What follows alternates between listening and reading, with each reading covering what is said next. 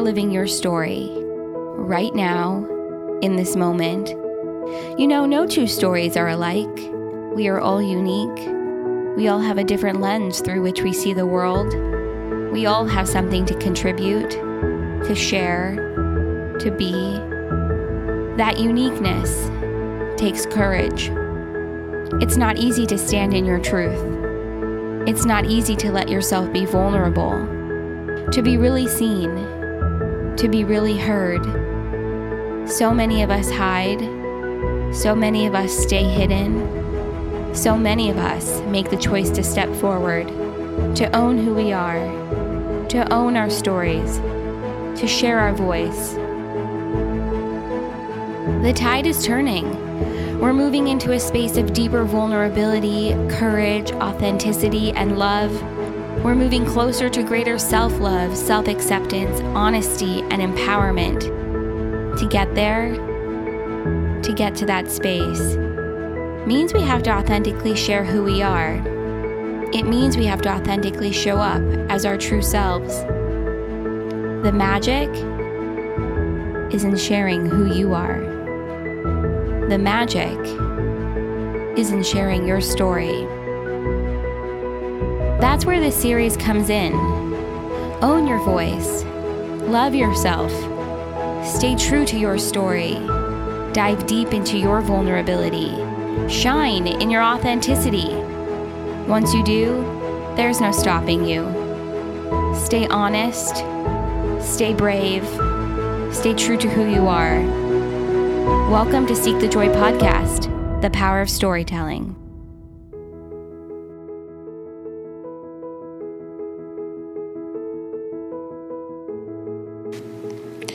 Hi, my name is Megan Moore, and I am one of the founders of Think Global. We started Think Global at the beginning of this year, um, 2020, we actually started in St. Petersburg, Florida, as a pop up concept where we were women focused. We hosted these pop up co working days where we would occupy a restaurant or a coffee shop um, and pretty much run it as a co working space. Within three months, the first month we attracted, we had 12 women the third month, we had anywhere from 150 to 200 women showing up. What inspired us to do this work is that the lack of opportunity that we saw when we were working out of a boutique co working space. There were so, the Co working spaces um, oftentimes are targeted towards a certain demographic, particularly white males that work in tech, middle class to higher income, individuals that have jobs that give them the luxury of working remotely.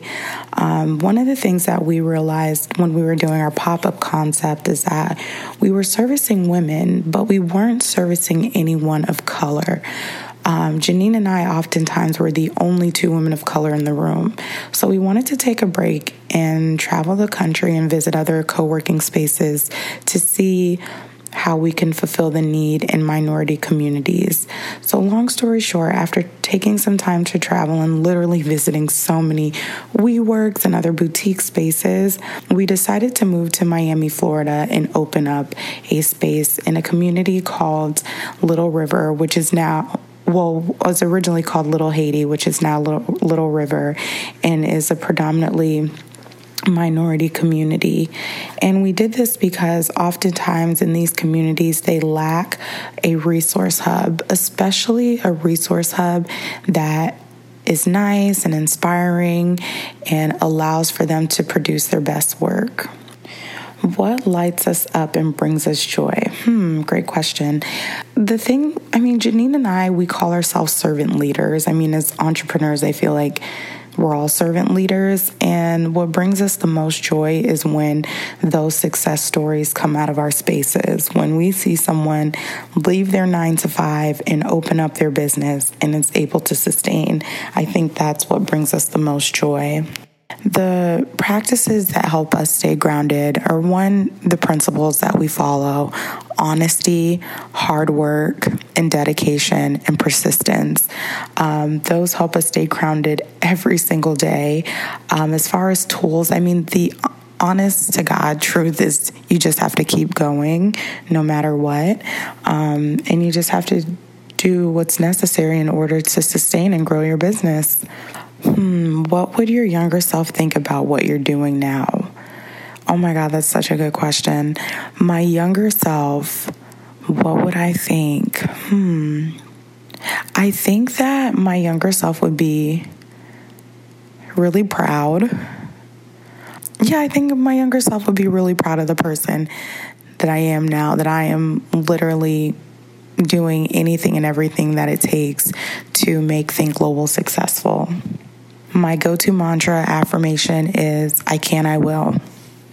What is your biggest dream? My biggest dream, and I think this would be Janine's too, is um, to have multiple locations of Think Global across the globe. We're very strategic when we name the company Think Global, as we don't see this just a problem in the United States. This is a global problem. There are no hubs that are in minority communities or in just communities that lack the resources that we need in order to be successful. Oftentimes, you see them in your downtowns and um, your middle class neighborhoods. And then, lastly, what have you learned about yourself from sharing your story? I think, hmm, one thing I've learned about myself is that literally I will do whatever it takes in order to make this business successful. Um, I mean, I haven't shared the full story, and I think as entrepreneurs, you don't really share all of the hardship. But when I get to that point where I'm like vulnerable enough to share the hardship that um, entre- that I've gone through, um, I definitely think that I realized more and more like, wow, I really kind of do whatever it takes in order for the business to be successful.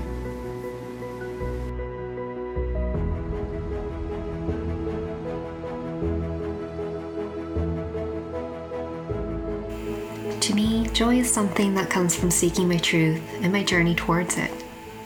As a child, I knew that my purpose was to help people, specifically in health. In 2009, I became a registered dietitian and started my career in healthcare, ready to change people's lives. It didn't take long for me to realize that my role was not aligned with who I was. I knew that I was meant for more.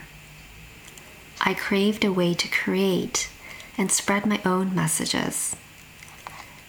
My agenda didn't match the agenda of healthcare. My job was monotonous and long, Every day I check the time often, waiting for the time to clock out and go home.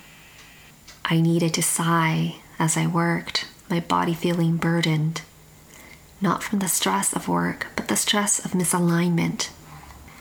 There was one thing that I felt fulfillment in, and it was listening to my patients. Some of my patients just wanted to share their struggles of illness, health care family drama, and life.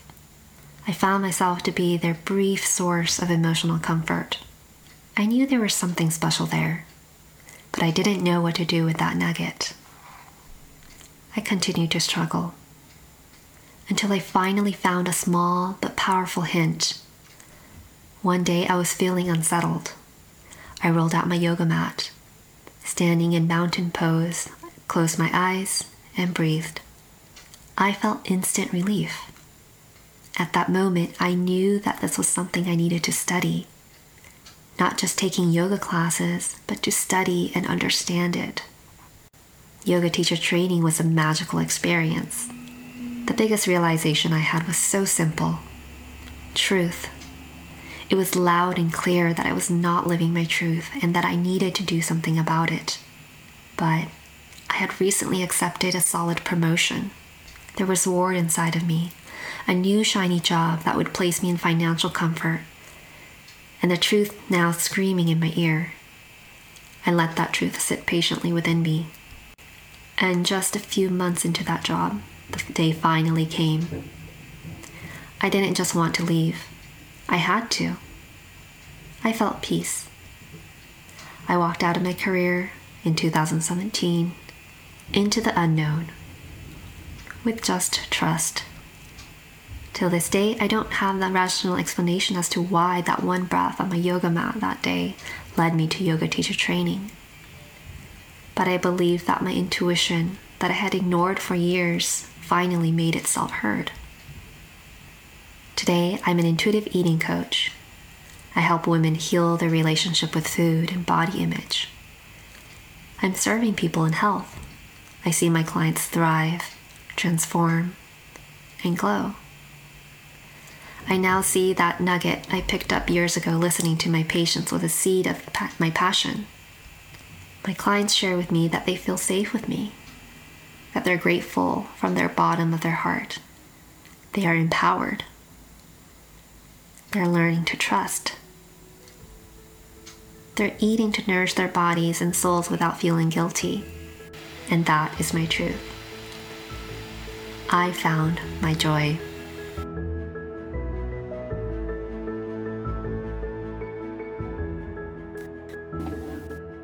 My name is Victoria Albina, and I'm the host of the Feminist Wellness Podcast. I'm also a certified life coach, holistic nurse practitioner, and a breathwork somatic meditation facilitator. I'm also the creator of the six month online coaching program, The Feminist Wellness Guide to Overcoming Codependency, which is the culmination of 20 years in health and wellness and will go live again in fall 2020. I come to this work after a lifetime of being sick. What I didn't realize through the dozens of doctor's visits, years of tests, conventional and holistic treatments, was that the root cause of my irritable bowel syndrome, exhausting and painful heartburn, chronic pain, intermittent depression, and anxiety had so much more to do with my mindset my thoughts, my sense of self and self regard than it had to do with my body. Yes, I needed to deal with a parasite, with my leaky gut, my food sensitivities, with small intestine and large intestine bacterial overgrowth. And one of the key reasons I stayed so sick for so long was because of my chronic codependent and perfectionist thinking, thoughts that told me I had to put other people ahead of myself, that what other people thought of me, their needs, their wants for my life, was more important than my own dream and aspirations. That keeping other people pleased with me, happy with me, approving of me mattered more than my own joy.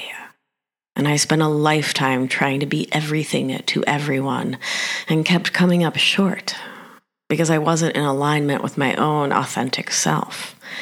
Instead, I was living for other people, and it showed in my physical and mental health. I was full of resentment because I was chronically putting other people's needs ahead of my own, and when they didn't do the same, I was so frustrated. I took it personally.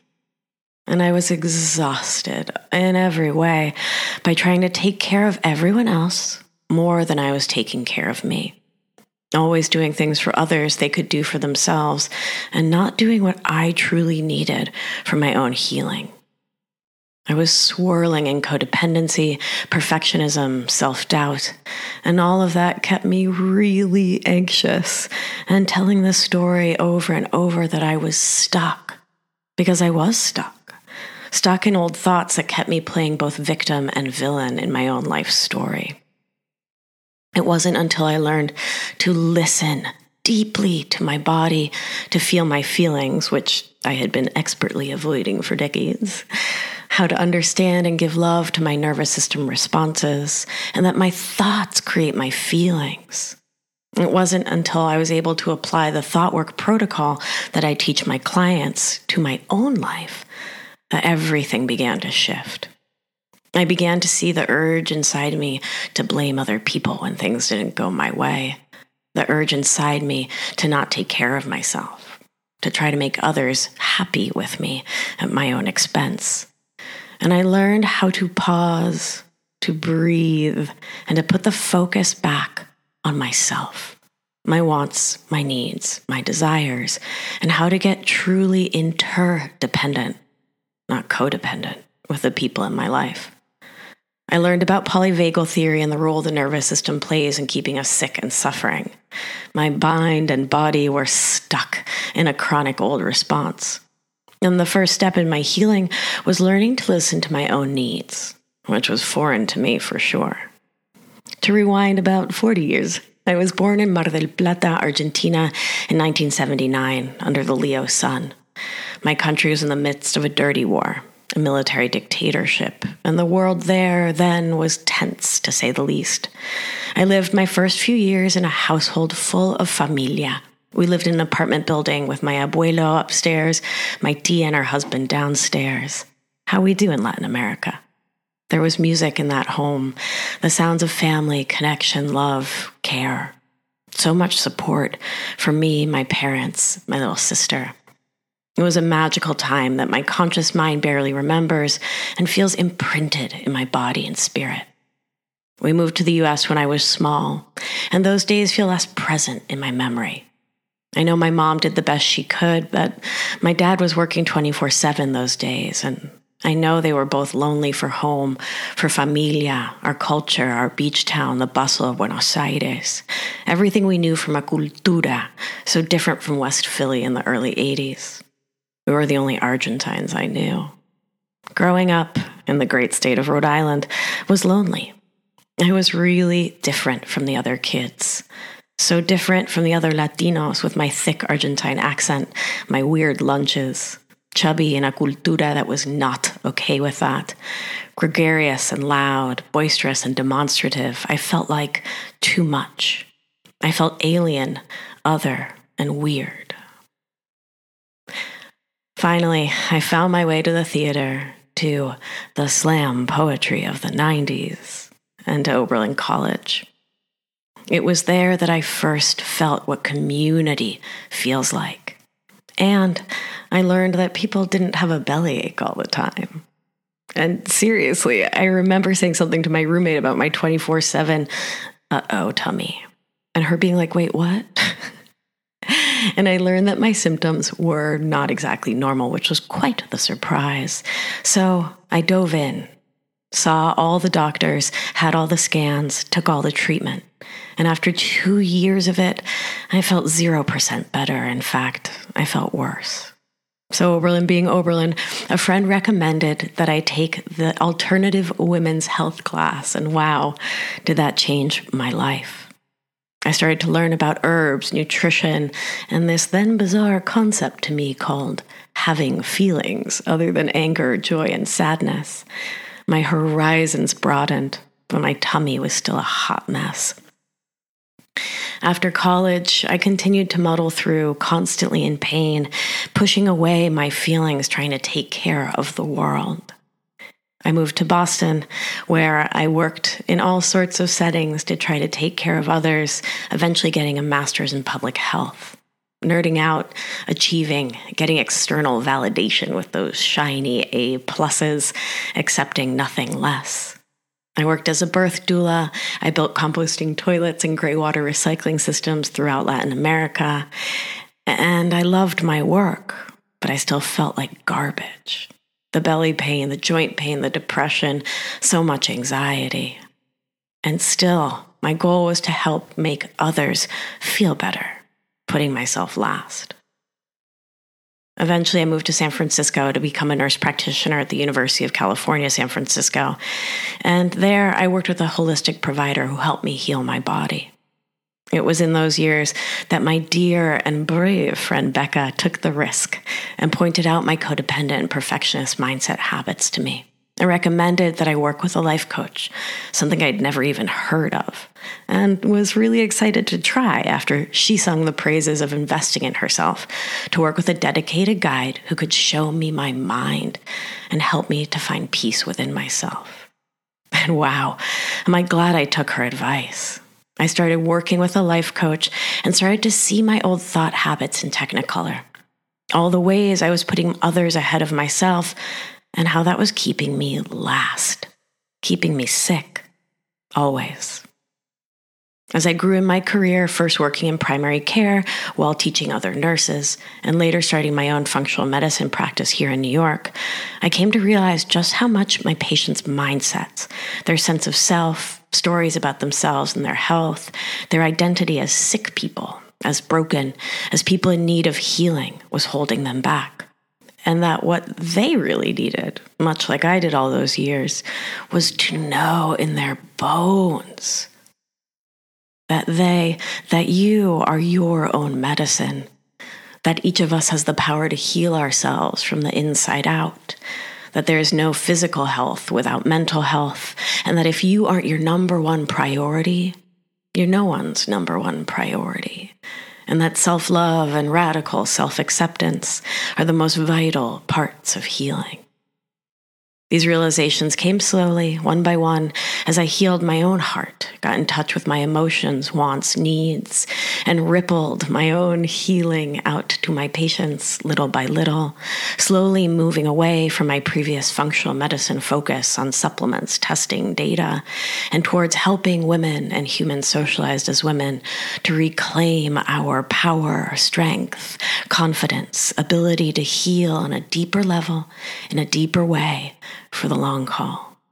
So, this is my work now as a life coach to help women to take their lives back from anxiety, overwhelm, fatigue, and stress that comes from decades of codependent and perfectionist thinking through evidence based means because as a nerd, I shall always nerd out first.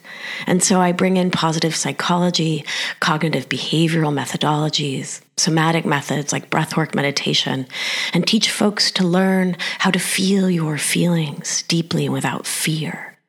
And through this work, my clients reparent themselves, heal their relationship with their inner child, their parents, partners, and most importantly, with themselves learning how to manage their adult minds and respond to their nervous systems with love and care instead of reacting with anxiety or panic.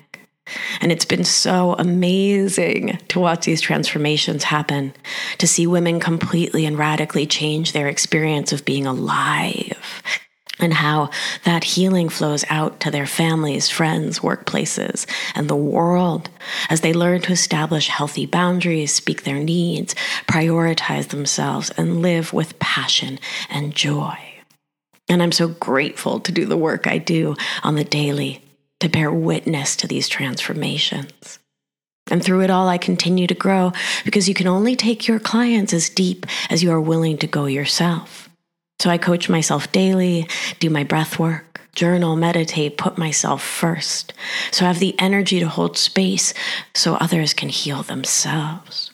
It's a wild gift, and I'm so grateful for the life I've been able to cultivate. And what I've learned about myself from sharing my story is that I don't regret being sick for most of my life.